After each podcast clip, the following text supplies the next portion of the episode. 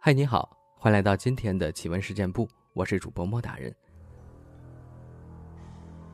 今天呢，我们跟大家分享一个鳖宝的故事，作者阿凯。鳖宝这个行当，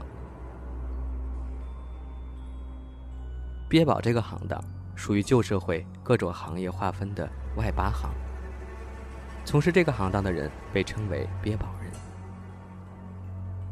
他们可以通过奇特的手段，寻找到常人难以发现的天灵地宝。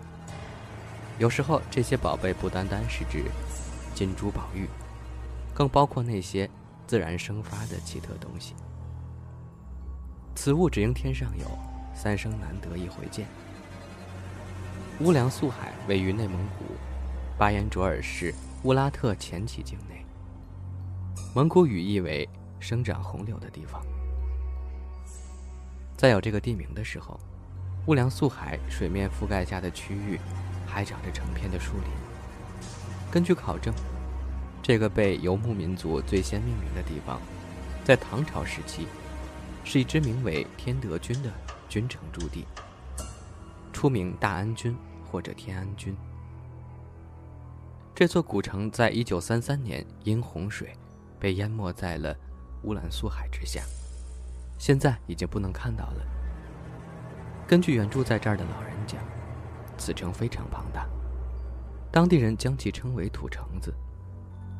安史之乱期间，该城被宋兴兴所毁，于是天德军将驻地迁至了受降城。军队在这个临时的驻地一直待到了公元814年。天德军城重建之后，都防御使才率军回驻旧城。时光流逝，沧海桑田，构造运动使阴山山脉持续上升，后套平原相对下陷。这样的地质活动，终于在清朝道光三十年的雨季，带来了严重的后果：黄河决口，沿着原来路线奔腾千万年的大河改道南移，所过之处留下一片存在数十年的巨大沼泽。以及乌拉山西部那段宽广的旧河道，这就是乌梁素海最开始的样子。清朝末年，走西口移民陆续来到这片黄河几字湾最北端的平原上，开垦农田，疏浚大渠，灌溉尾水和沼泽积水，随着疏通的排干，汇入乌家河，最终流入乌梁素海。海子水面逐年扩大，形成了如今的规模。我们今天的故事呢，跟这片水域，以及那座沉睡在水底的唐代古城有关。事情还得从十多年前，我和爷爷到乌梁素海附近村子，拜访他故交老友的那次经历说起。之前故事中说过，在人民公社时期，我爷爷所带的畜牧小队。被分到了乌梁素海附近草场，照看马群。长时间在这片区域劳动，很自然就和附近渔场的一些年龄相仿的人熟识往来。其中就包括这位在我小学暑假里爷爷带我拜访的韩老爷子。那个年代，轰轰烈烈的上山下乡运动如火如荼地进行着，城中的青年响应号召。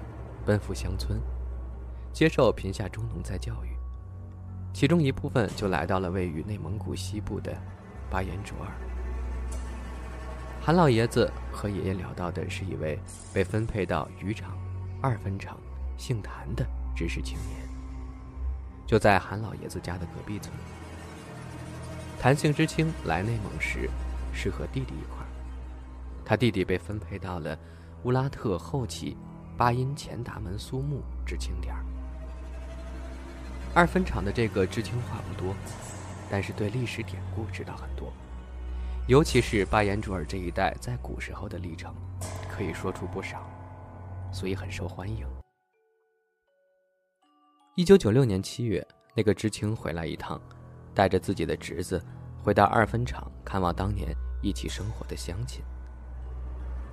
并在村中插队时住的那户人家，又住了好多天。这户人家的家主叫做郑贵清，是韩老爷子没出五福的亲戚，所以我们才可以得知这么多故事的细节。一开始，村子人以为他们这趟回来就是普通的知青返乡省亲，村委会也热情招待了一行二人。但是之后，在村民看不到的细节里，那些种种反常的迹象，却让郑桂清疑惑不已。七月的海子附近蚊虫多的能吃人，泡子里呕出的水蚊子，比普通蚊子大得多。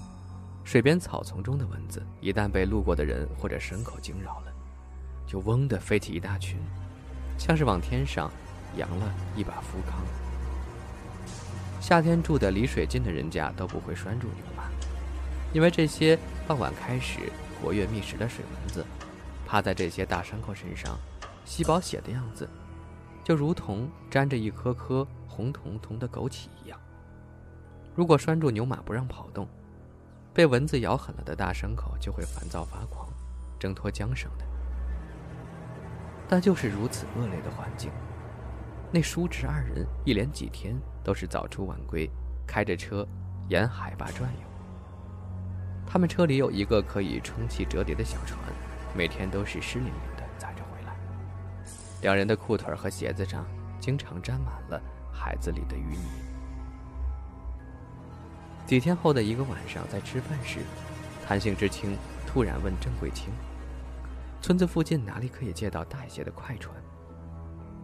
按道理说，打鱼用的小划子村里很多，但是要安装发动机的快船，那个年月确实不容易借到。郑贵清也是好奇之人，叔侄俩架不住追问，也可能觉得这事儿太过离奇，说说也无妨。就把他们此行的目的说了出来。原来陕西那边谭家在他们的祖籍所在地是一个大族，当年插队时有意来到了无量素海这个地方，目的其实是找一件东西。据说天德军城在安史之乱中被毁了，战火过后，驻军不得不暂时驻扎在位于西寿祥城的临时驻地。朝廷出于多方面考虑，决定重建天德军城，就是因为这座城池的原址所在地，处于一个山水交界、藏风聚气的风水位上。重修军城时，朝廷亲赐一件镇器，放在城中，希望以此来将大天德军城的气运，欲战得胜，捍卫北疆。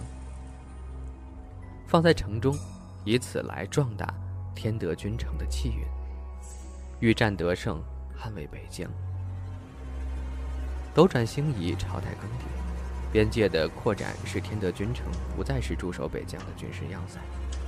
加上年久失修，这座曾被赋予厚望、奉旨重建的城池，还是带着无数的不甘，和那个本以为再也不会被揭开的秘密，埋没在了历史的尘埃中。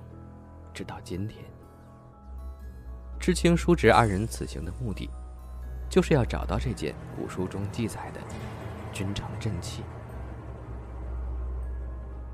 原来谭家祖上做过风水堪舆的行当，清朝时得了一次机缘，赚下一大笔钱后，便分出一支开始投身商贾，接着几代经营，与晋商以及北边的蒙古族的生意逐渐壮大，置办了不少田产。再往后，还在京城开了几间铺面。到了清朝末年。内忧外患，皇权动摇，法度松弛。谭家在北平的家族成员通过几个中间人，从老太监手中买下一批宫中流出的东西，并在当年回陕西老宅时，带回了部分古籍器物，当做礼品孝敬长辈。而其中就有这本记载了北京城池的古书。该书可能是在前朝搜集的地方资料。或用于军事参谋，或用于堪舆考制。内容看似关于边防防务，实则是兼杂乡野传说、密句口诀，很多东西玄而又玄，大多无从考证。不过有几件事儿还是引起了谭家注意，其中之一即是书中明确提到了天德军城中藏有的那件朝廷赏赐的建成阵器。按照太宗李世民六匹战马中某一匹形象塑造的战马金像。据记载，这座象征战无不胜的金战马被护送来后，一位随行高人对即将重建的君城格局又做了新的调整，在原有建制上增加了一座内城，内城中央是一口井，而那座亲赐的金战马就沉入了这口井中。这样的布置在古代就像奠基一样，沉下去的东西象征着一座城池的更岸。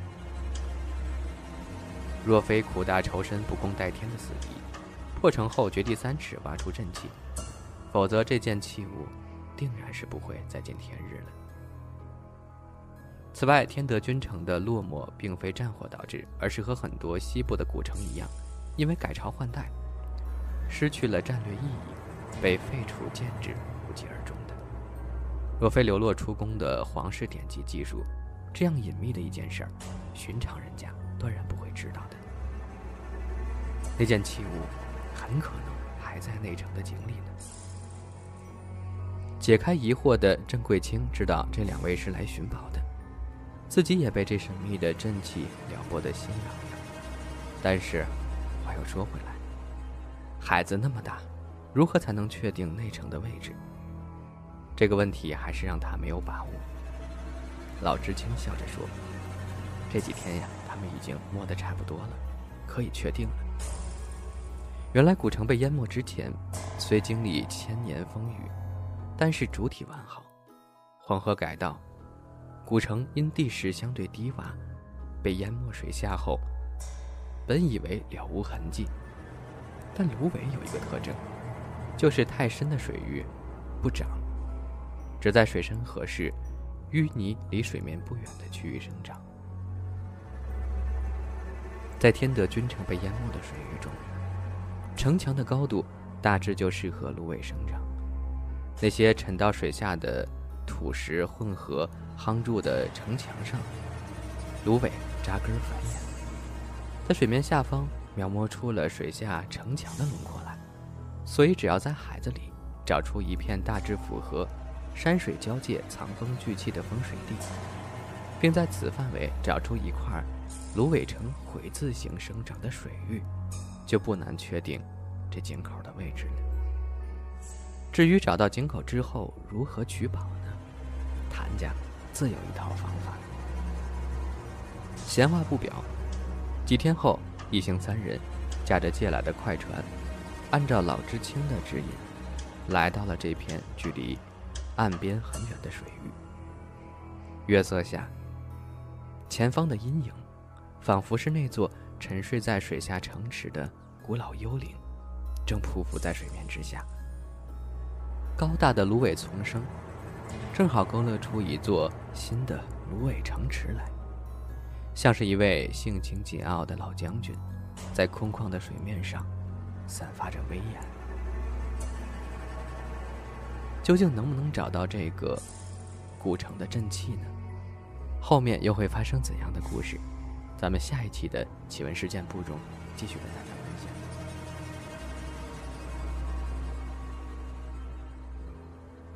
嘿，晚上好，欢迎来到今天的奇闻事件部，我是主播莫大人。上期节目呢，我们讲了一个在乌兰素海寻宝的故事。俗称鳖宝，两个老知青突然回到了曾经下乡的地方。其实他们此行的真正目的呢，是想来到这片被淹没的古城里，找到那个镇着古城的镇器。究竟能不能找到这个东西呢？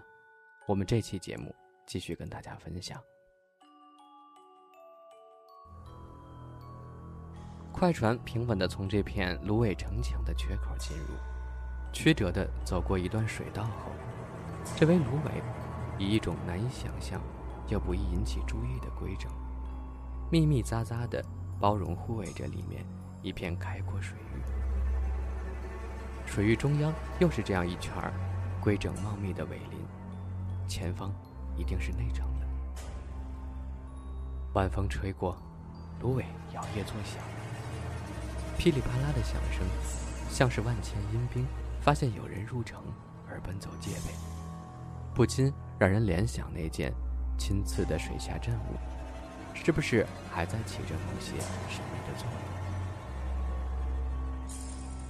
船向前开去，进入内城的尾林，已经人为清理出一条水路来，被斩断的芦苇倒在两旁，挖开的乌黑淤泥，夹杂错综交织的苇根，堆在水道边上。快船在经历两次螺旋桨搅入芦苇水草引发的熄火之后，终于进入了内城的范围。在这片同样寂静的水面中央，一个橘黄色的漂浮物静静地漂浮着。老知青点燃一支香火，手握铜钱，在那一柱烟气上熏了片刻，就扬手洒入了水中。铜钱入水，随着手电在水中的一道光柱，飘飘忽忽地沉了下去。在郑福清瞪大的眼瞳中。那把铜钱逐渐散成了一个圆圈，没入下方黑暗的深渊。与此同时，老知青的侄子已经换好衣服，和老知青点头示意后，灌了两口烧酒，背着水费，一猛子扎进了黑漆漆的水里，向着铜钱下沉的方向游去。老知青回头对正在发懵的郑福清说。你稳住船，用船的影子遮住月光，不能让月光照在刚才铜钱沉下去的地方。看见什么也不能说话。说着，给郑福清嘴里塞了一个木头。郑福清顿时一股凉意直冲脑门，整个人浑身一震，瞬间清醒了不少。老知青没有等。转身解开船舱中的一条布口，从里面一件件取出了不少东西，竟然是全套的马具：马鞍、马鞭、龙头、马蹬子、缰绳，一应俱全。每件马具上都裹着黏糊糊、暗红色的红膏，散发着奇异的香气。突然，一阵巨大的气泡裹挟着淤泥。咕隆一声涌了上来，船身也跟着晃动，潮乎乎发热的臭气瞬间就在周围蔓延开来。郑福清只觉得一阵恶心，若没有口中这片奇香的木头，还真可能被熏晕过去了。他努力用蒿竿稳住船只，甩了甩头，才恢复清醒。这时，老知青的侄子也浮了上来。向船的方向打了个手势，老知青顺势拎起马鞍扔入水中，侄子接住马鞍，又潜了下去。第二趟浮上来时，老知青马上把马衔铁扔了下去，侄子接住，再次潜入水中。第三趟浮上来时，老知青把马龙头扔了下去，侄子接住下潜时。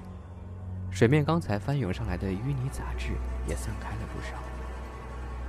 从郑福清的角度看去，这水下隐约有一丝金色的闪光。随着老知青的侄子一次次上浮下潜，越来越深。老知青刚才从口袋里掏出马具时，是按照扔的顺序摆放着。侄子第四趟上浮后，老知青将一对马蹬子。拿起扔了下去，可就在侄子拿到马蹬，再度潜入水中时，船上两人几乎同时看到，马鞭握柄处的皮环和马灯的带扣勾在了一起。由于光线昏暗，扔的时候竟然勾挂着，一同被扔了下去。也就是同一时间。水面下方再次猛烈地翻滚起很多气泡，像是被什么巨大生物带动起的暗流，汹涌地冲击着，环绕内城周围的围墙。一些水泡升到水面破裂后，里面的气体直接燃起一朵幽绿的火焰来。这些火光就在船的四周和远处不时地爆燃熄灭。尾林中惊飞的鸟群发出阵阵尖叫，拼命逃离内城上方这片天空。而水中的各种鱼也受到了某种惊吓，疯狂地跃出水面。郑福清只觉得船底不停地被游鱼撞击，砰砰砰的闷响不绝于耳，气泡还在不停地涌出。他俩只得双手死命掰住船舷。抵御水流带来的颠簸，但意识却在逐渐模糊。二人于次日上午苏醒，在灌了半船淤泥、勉强没有沉没的快船里，这艘小船仍然还在翻腾了一夜的内城水域里。周遭漂浮着很多腐朽的木梁，一半碳化发黑巨大的柱子，以及雕刻着巨兽的木质建筑部件。还有数不清的翻了白的鲫鱼、鲶鱼和青蛙的尸体，而老知青的侄子再也没有被找到。村里的人也不会知道，在他们守岁的那天夜里，这片开阔水域的某一处苇林中发生的事情。韩老爷子认为，陕西谭家可能不仅仅是那个知青说的那么简单。甚至这个陕西谭家都是杜撰出来的。他们叔侄二人应该是那些掌握特殊方法获取天灵地宝的鳖宝，而那个给人家驾船一起探宝的亲戚郑福清，其实也是命大。如果不是这位老知青错将马鞭也投入水中，在完全束缚住水下这个大物之前，提前赶了一鞭子，那么他们憋宝成功后。郑福清的下场，还真不好说呢。想想还真的有点后怕。拿到宝物之后，肯定是要杀他灭口的，只不过是利用他一下，帮他们乘船而已。想想真的后怕。好了，到此呢，这个乌梁素海鳖宝人的故事呢，就分享到这儿了。那好了，到此为止呢，乌梁素海这个鳖宝的故事就分享到这儿了。接下来呢，我们来分享一些我们听众朋友身边的故事。这个朋友是来自新浪微博的一个网友，他叫做“名字是什么不重要”。他说：“莫大人，听你们节目很久了，我想分享一个故事。大三时，我不同专业的朋友转到本部来，然后我们那天晚上就约到学校操场聊。”天儿，因为好不容易见面了，所以聊到很晚。快熄灯的时候，分开后回去的途中，我一直觉得有个人在身后跟着。因为快熄灯了，怕阿姨关门，所以也没太在意。然后在晚上睡觉时，我头是朝走廊的，半夜好像突然醒了，看到有一个很漂亮的和我年纪差不多的女孩子，在走廊。朝着我笑。当时觉得没什么害怕的，不知怎么又睡着了。后来呢，在学校贴吧中得知，有一个学姐在学校操场上猝死了，而她的照片正是我在梦中看到的那个。还有一件事儿，我大二还是大三清明节放假回家，因为自己房间被亲戚睡过了，所以我妈没有换被子。而且到了太晚了，我就打算明天再换，就跑到楼上阁楼的一个房间睡。那房间没有窗户，当时玩手机玩到半夜一点半，很清晰的听到有高跟鞋的声音。因为是半夜，四周都很安静，所以声音就更明显了。哒哒哒，一步一步的走进我房间里，然后那声音就消失了。可我当时的房门是关着的。而且楼上楼下有专门的门，门也是关着的，所以不可能有人走上来。还好当时只是声音，并没有出现什么奇怪的东西。许医生不松手。他说：“零九年我上初中，星期五晚上吃完饭，就和同学出去上网了。因为放假嘛，所以多玩了一会儿。回家时下大雨。”打雷闪电，我家算那种群居房吧，就是两层楼，两边一排好几户人家，中间是楼梯。因为没有声控灯，只能摸黑上楼。可能有人要问了，为什么不用手机照亮呢？那个时候可不像现在，学生人人一部手机，上学带 MP3 听歌都算挺牛的了。大家都知道，一楼楼梯底下是有空间的，所以有人拿木板在那儿做了个小仓库，放点没用的东西。我只能靠着墙慢慢的走。就在这时，我摸到了个人，因为我摸到的是他的衣服，他也没有说话，只是发出了一种声音，就像是张开嘴只用喉咙发出声的那种声音。我也没问是不是有人下楼，慢慢的顺着墙往上走。到了第二天，我早上起来，看见有警察在我隔壁邻居门口问话，问了才知道。原来门前垃圾堆里的那个乞丐死了，我当时就联想到昨晚的事儿。如果我碰到的是人，他应该会说话的，或者有走路的脚步声。他就好像是靠着墙站在那儿一动不动。我爷爷和邻居给过乞丐食物和水，算是看他可怜吧。这件事儿我只给同学讲过，他也是半信半疑。这些年过去了，我也说不明白。这事儿到底是咋回事儿？有点可怕。难道是当时那个人已经死了吗？或者是要死了？